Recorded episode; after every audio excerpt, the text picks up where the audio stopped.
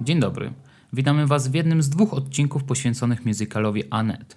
Dziś skupimy się na pomysłodawcach, autorach scenariusza oraz autorach muzyki do filmu. Mowa oczywiście o zespole Sparks, który tworzą bracia Ron i Russell Mail. Tak bardzo krótko, historia wyglądała tak, że po spotkaniu z Leosem Caraxem w Cannes Sparksi absolutnie się w nim zakochali i postanowili dać mu swoje dziecko, scenariusz do filmu Annette. Ten scenariusz tak mu się spodobał, że postanowił zrobić z tego film, bo okazało się też gdzieś w międzyczasie, że mają dosłownie takie samo podejście do tworzenia musicali. Chcieliby postacie były po prostu szczere w tym, co mówią, były szczere w swoich działaniach, a nie zdystansowane. Oczywiście chcieli metafor i w Anet jest ich również sporo, ale chcieli przede wszystkim tej szczerości, bo nie widzą ich w innych, nowoczesnych musicalach. Myślę, że ten podcast powstał dlatego, że chcemy uzupełnić ten ważny kontekst, jakim są bracia Mail, ponieważ cała ich kariera gdzieś dążyła do tego momentu, w którym oni w ogóle Anet tworzą. To nie jest pierwsze ich podejście w ogóle do musicalu, z czego dwa nie wyszły, jeden wyszedł, ale tylko muzycznie. No i Anet jest jakąś taką klamrą do tego wszystkiego, co w dzisiejszym odcinku Wam opowiemy, zaczynając od lat 70. Myśleliśmy w ogóle, że takim fajnym uzupełnieniem będzie dokument Edgara Wrighta, który myśleliśmy, że dzisiaj Wam będziemy polecać, Sparks Brothers. Mogliśmy go obejrzeć na festiwalu Nowe Horyzonty, no ale okazało się, że nic bardziej mylnego, bo dokument okazał się dość pusty. Powtarza po prostu jakąś taką suchą wiedzę na temat ich y, płyt. My chcemy powiedzieć troszeczkę więcej, aczkolwiek o Sparksach w ogóle wiadomo niewiele. Nie wiemy nic o ich życiu prywatnym, ponieważ oni sami chcą wszystko trzymać w wielkiej zagadce. Twierdzą, że to jest lepsze dla ich wizerunku.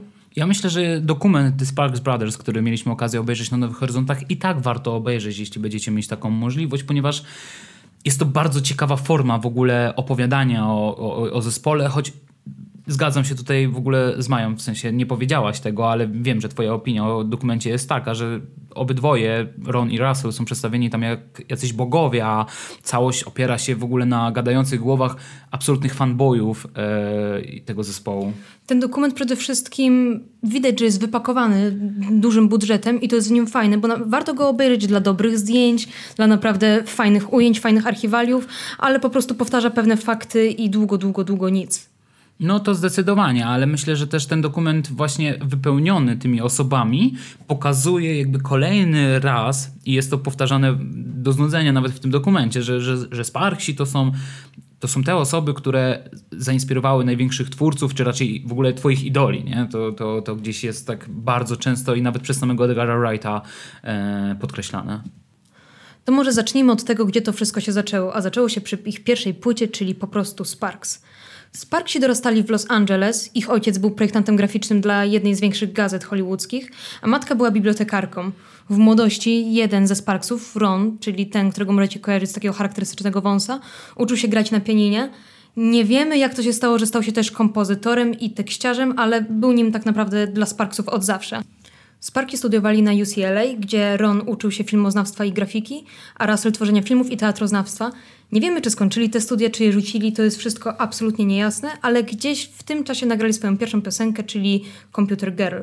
No ja myślę, że tutaj w ogóle warto dodać, że też nie do końca jest jasne, jak oni w ogóle zaczęli nagrywać i gdzieś tam pojawiają się informacje, że jacyś znajomi rodziców mieli dostęp do studia nagraniowego, w którym oni nagrali cztery piosenki wówczas z czego tylko Computer Girl w ogóle gdzieś jakimś cudem dotarło do jakiegoś większego wydawnictwa muzycznego, no i tak powstała cała pierwsza płyta. Tu może też warto dodać, że tak, to jest w ogóle pierwsza piosenka komputerowa jeszcze przed Kraftwerk, tylko że akurat bracia Sparks nie wiedzieli, czym jest komputer, gdy to nagrywali. To, to, to, to jest kolejny właśnie taki y, ich ikoniczny, wizjonerski pomysł, nie? Że, że, że właśnie komputer i jakieś takie wyprzedzenie czasów.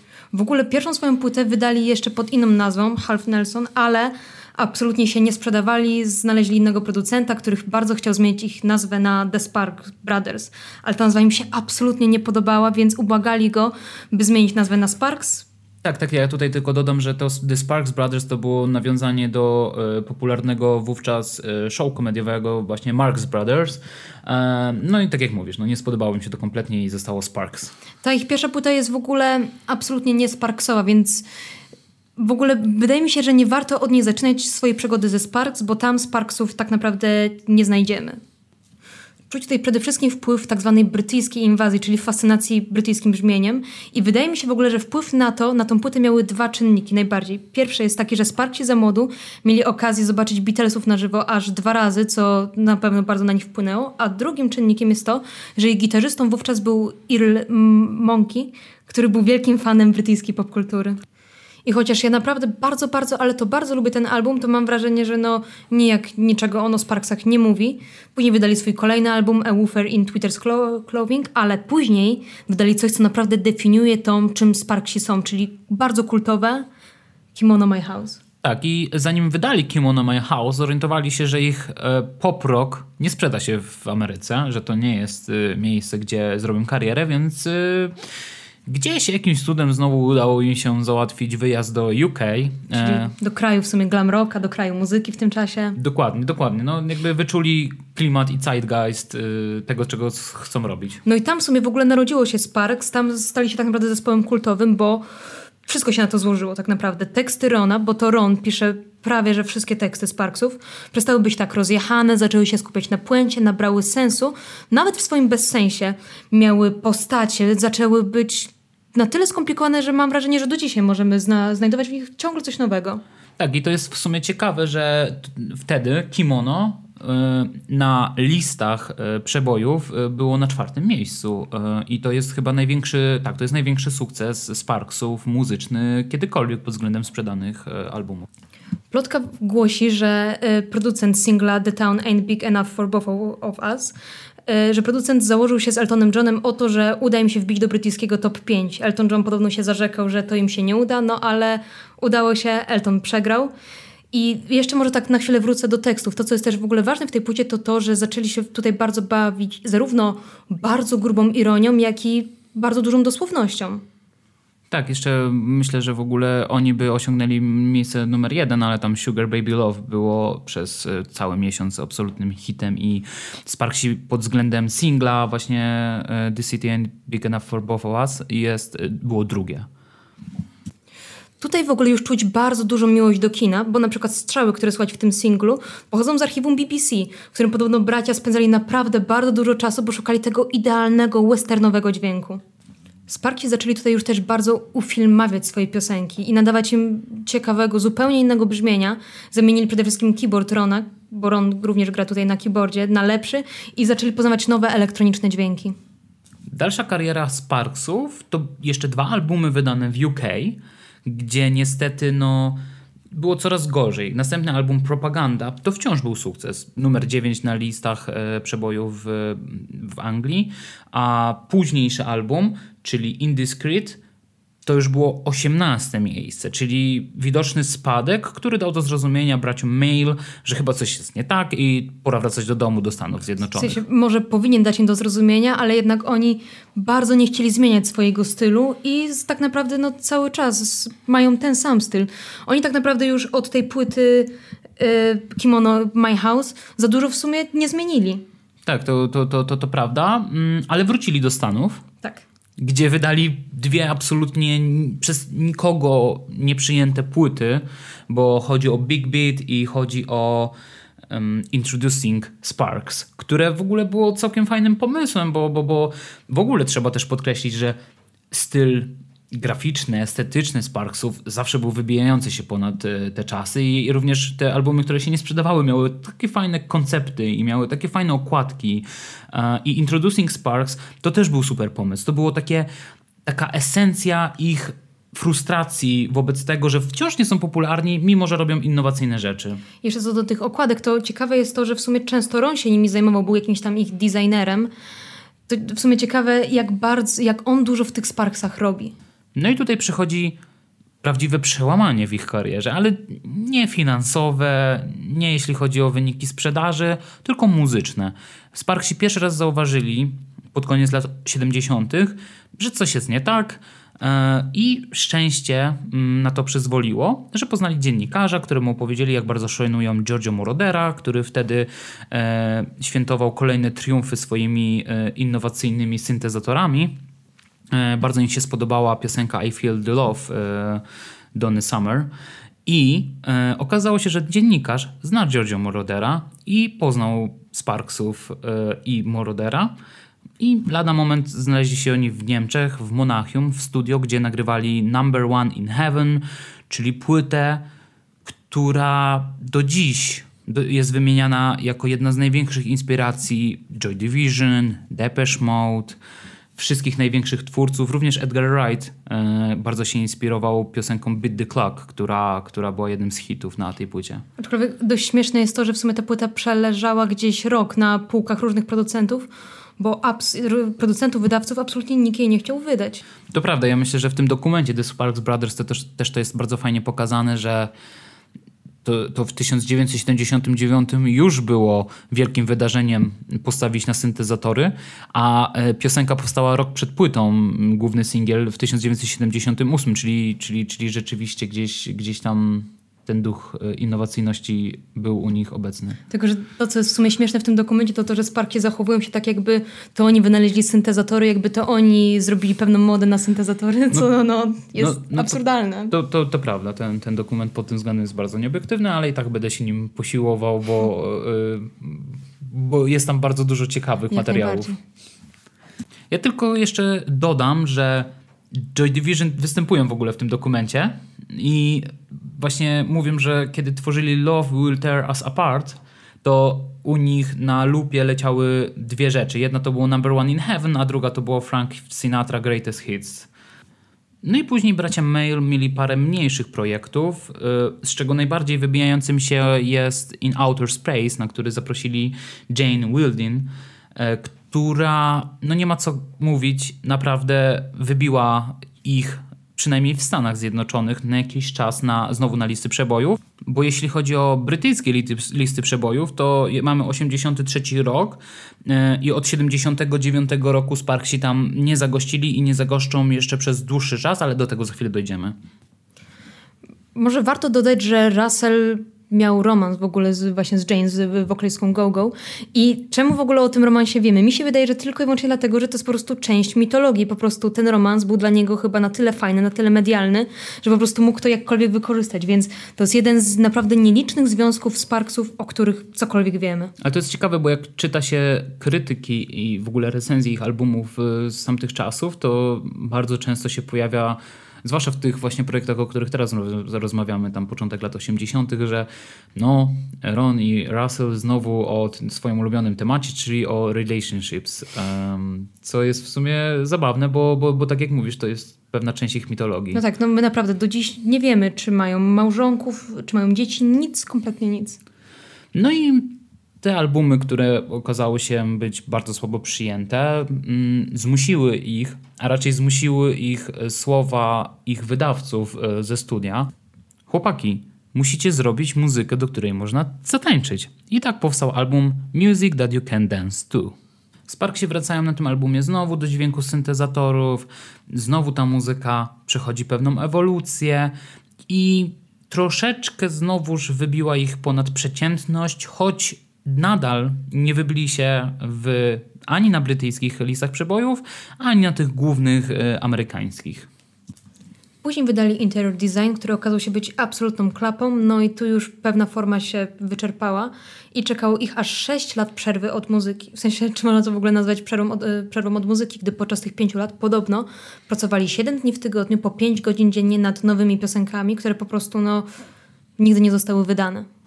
No i po tych sześciu latach przerwy wydali album, który myślę jest pewnym kamieniem milowym w ich e, karierze, ponieważ nie dość, że znowuż zaistnieli na brytyjskich listach przebojów, to okazali się sporym hitem na niemieckich listach przebojów. Przede wszystkim wrócili z naprawdę ciekawym projektem, dali znowu o sobie znać. Wcześniejsze ich płyty było ich bardzo dużo, trwały gdzieś tam po pół godziny, każda tak naprawdę prawie, że ich płyta trwała gdzieś tam mniej więcej 30 minut, a tutaj wrócili z, z projektem, który był zaplanowany od A do Z. Tak, i, i, też na pewno znowuż się zwrócili ku tym europejskim dźwiękom, czyli właśnie znowuż syntezatory, które, no, które w Ameryce no, nie miały wtedy jeszcze szansy bytu i jakiejś takiej sławy. No i później zaczyna się bardzo dziwny okres w karierze Sparksów, czyli parę albumów e, jak Balls, jak plagiaryzm, które nie wyróżniają się niczym, niczym szczególnym. E, natomiast to nie jest tak, że ta kariera Sparksów w jakikolwiek sposób e, ostygnęła, bo wręcz przeciwnie, zaczęli się chyba skupiać wtedy bardziej znowuż na swoich filmowych zajawkach i e, gdzieś przez lata były różne próby, już, już, już, już o wiele wcześniej mieli próby z Jacques'em Tati, mieli robić jeden musical, później napisali musical na podstawie jednej japońskiej mangi, ona się nazywa My Psychic Girl, um, który w ogóle miał reżyserować Tim Burton, uh, ale później tam poszedł jednak do Disneya. Ciężko mu się też dziwić. Uh, co też jest w ogóle w tym The Sparks Brothers dokumencie bardzo podkreślone, no zabolało naszych braci Mail. Myślę, że bardzo, bardzo liczyli na jeden i drugi projekt. E, zwłaszcza, że ta ich historia filmowa jest bardzo szeroka i gdzieś, gdy dorastali, bardzo ważne dla nich była francuska Nowa Fala, bardzo ważny był Bergman. E, to była jakaś taka ich ucieczka od blockbusterowych amerykańskich produkcji. Oni naprawdę kochają kino i to zdecydowanie czuć. Przede wszystkim no jednak wychowywali się w Los Angeles, wychowywali się tuż przy Hollywood i bardzo często chodzili do kina. Nawet y, czasami z rodzicami po prostu wchodzili do, w środek po prostu jakiegoś sensu i sobie musieli wymyślać tę fabułę. Więc to też na pewno w ogóle na nich wpłynęło, na to jak w ogóle pisali swoją muzykę i na to jak dużo w ogóle postaci pojawia się w ich piosenkach, jak dużo postaci oni wymyślają. To jest coś dla mnie niesamowitego. Mm, to prawda, zapomniałem w ogóle o tym fakcie, że oni, oni oglądali wiele filmów od, od połowy, co jest mega ważne i, i mega w ogóle widoczne w ich muzyce. No i, i, gdzieś w ogóle z jakiegoś takiej, z takiej miłości do kina, ale tego właśnie awangardowego, e, powstał i, i też myślę, bo to też jest ważne, ta, ta nieudana współpraca z Jacques'em Tati, który jak oboje opowiadają, był zaczarowany limuzynami, splendorem Hollywood e, i trochę ich rozczarował. Mm, więc gdzieś z tej frustracji powstał musical The Seduction of Ingmar Bergman, który opowiada właśnie historię tytułowego reżysera, który po tym jak otrzymał Złotą Palmę w Cannes, e, wrócił do Szwecji e, i uznał, że musi iść obejrzeć jakiś amerykański blockbuster do kina. Po tym blockbusterze wychodzi z kina, i trafia do Ameryki. Przenosi się do Ameryki, do Hollywood, gdzie wszyscy na czele z Alfredem Hitchcockiem próbują go przekonać, że tutaj będzie miał nielimitowany budżet, nielimitowane fundusze na tworzenie swoich filmów, no i cały ten musical, który należy odsłuchiwać, on jest dostępny normalnie na Spotify jak album, ale nie należy go odsłuchiwać piosenka po piosence, tylko jako całość właśnie, e, gdzieś radzi sobie z tymi pokusami, e, z tym kontrastem między Europą a Ameryką, podejściem do kultury, do, do, do, do moralności. Jest to właśnie coś, co na pewno Sparksi chcieli i wielokrotnie podejmowali próbę przedstawienia jako musical, czy to na scenie, czy to właśnie w formie jakiegoś filmu, ale również tutaj nigdy do tego nie doszło, choć to bardzo udane. I ja bardzo, ale to bardzo żałuję, że nigdy z tego nie powstał film, bo to jest tak fascynujący, tak oryginalny, tak ciekawy projekt i chyba warto podkreślić, że to jest już w ogóle rok 2009. Kiedyś o ich muzyce Rom powiedział: Jeśli to ci się nie podoba, to nas to absolutnie nie interesuje. Dla nas nasza muzyka jest esencją tego, czym powinna być popularna muzyka. I wydaje mi się, że prawdopodobnie takie same zdanie mają na temat Anet. Anet zdecydowanie miało być czymś, co będzie polaryzować, bo oni też czasami nawet celowo, gdy mieli jakieś większe hity, to później celowo próbowali nagrywać coś, co będzie polaryzujące, co będzie oddzielało ich prawdziwych fanów od tych, którzy powiedzmy zostali z nimi tylko na chwilę. Ja zdecydowanie nie chcę niczego odejmować Karaksowi, bo to jest zdecydowanie jego film, ale im więcej Sparksów się posłucha, tym więcej zauważycie ich w Anet i tym bardziej zauważycie, jak bardzo to jest ich historia, ich scenariusz, jak bardzo znajdziecie w każdym z ich albumów, szczególnie zaczynając, zaczynając od Kimono My House, jak bardzo znajdziecie dokładnie to wszystko w Anet, czyli ironię, dosadność, to, z czego oni są znani, z tej podniosłej muzyki, z tej wręcz takiej rockowo-operowej muzyki, to, to wszystko jest już w Anet.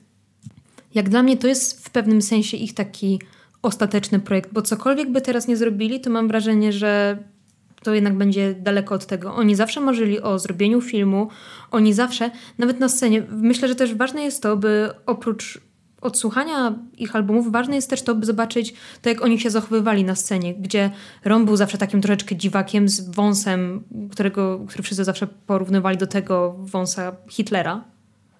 I z Russellem, który z jednej strony miał być takim stereotypowym przystojniakiem, ale jednak przełamywał też pewne takie płciowe konwencje. Bo Russell na scenie potrafił też być tak bardzo stereotypowo kobiecy, tak bardzo stereotypowo kobieco delikatny. No a na przykład na okładce Angst in My Pants mamy Rona w sukni ślubnej z bukietem kwiatów w ręce, no to to zdecydowanie było wtedy coś czymś bardzo dużym. Zdecydowanie kariera ich polegała na wiecznym zaskakiwaniu i przełamywaniu stereotypów, konwenansy, schematów, bo nawet y, kiedy próbowali zostać prawdziwi, zostać jak najbardziej sobą, to wciąż rządziła nimi jakaś taka chęć przebicia się, bycia wyżej, dalej, um, co chyba do końca się nawet do dzisiaj nie za bardzo udało. Wydaje mi się, że, że, że Sparksi nigdy nie stali się ani nie staną takim topowym zespołem. Ja mam wręcz wrażenie po tym dokumencie Wrighta, że im jest bardzo przykro z tego powodu i że oni zdecydowanie chcieli być znacznie popularniejszym zespołem i że uważają, że na to zasługują. No, czy na to zasługują? z jednej strony z, jednej strony tak, bo byli niesamowicie kreatywni, ale moim zdaniem jednak przez tą powtarzalność, no nie dziwię się, że, sta, że są bardziej kultowym zespołem dla kultowych zespołów niż są kultowym zespołem dla zwykłych słuchaczy. Ja się też zastanawiam w kontekście Anet, gdyby w sensie ten musical jest niesamowity, jest czymś wyjątkowym, bardzo bezpośrednim i zastanawiam się, czy gdyby oni wydali już wcześniej jakiś musical e, filmowy, to czy, to czy Anet dalej byłoby takim sukcesem, czy, czy, czy, czy, czy oni dalej by potrafili obrodzić tyle nowych pomysłów? Bo, bo ja mam wrażenie, że, że, że, że z drugiej strony żałuję, że wcześniej nie zajęli się tworzeniem filmów, bo mam wrażenie, że ta ich forma bardzo się zamykała właśnie tylko i wyłącznie kontekście muzycznym.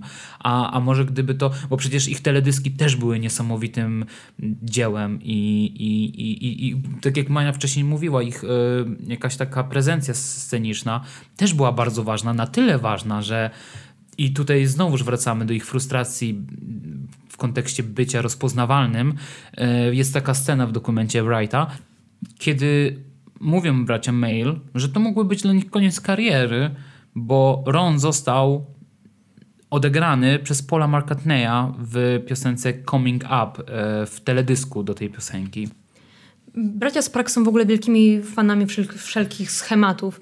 Każdy swój dzień zaczynają od, nie wiem, chyba godziny ćwiczeń, piją kawę, pracują w studiu, bla, bla, bla. Nawet mają jedną piosenkę, My Baby's Taking Me Home, w której dosłownie pada tylko i wyłącznie My Baby's Taking Me Home. No i też myślę, że ty miłość do schematów też widzimy po tych płytach, które no jednak wpadają w te schematy. Kilka płyt jest dla mnie prawie że identycznych, więc kto wie, może gdyby powstały tamte filmy, to być może Anet by wyszła, ale może by wyszło i Anet 2 i Anet 3, i Anet 4. Z nimi to nigdy nie wiadomo. Oni kochają schematy. No, schematy i taką rytualność, ale ta rytualność też jest w Anet właśnie w piosence chociażby We Love Each Other So Much, gdzie to jest jedyny tak naprawdę y, chyba fragment, tak jakby, który jest powtarzalny mm. cały czas, cały czas, cały tak, tak. czas. Tak. Ja się cieszę, że Anet też wyszło, że wszystko w ogóle skleiło się tak, że Anet też wyszło teraz, bo ja sobie nie wyobrażam tego filmu z nikim innym niż Adam Driver i Marion Cotillard. Tak, tak, tak. Pierwsze, pierwsze plotki były takie, że w film miała być zaangażowana Rihanna.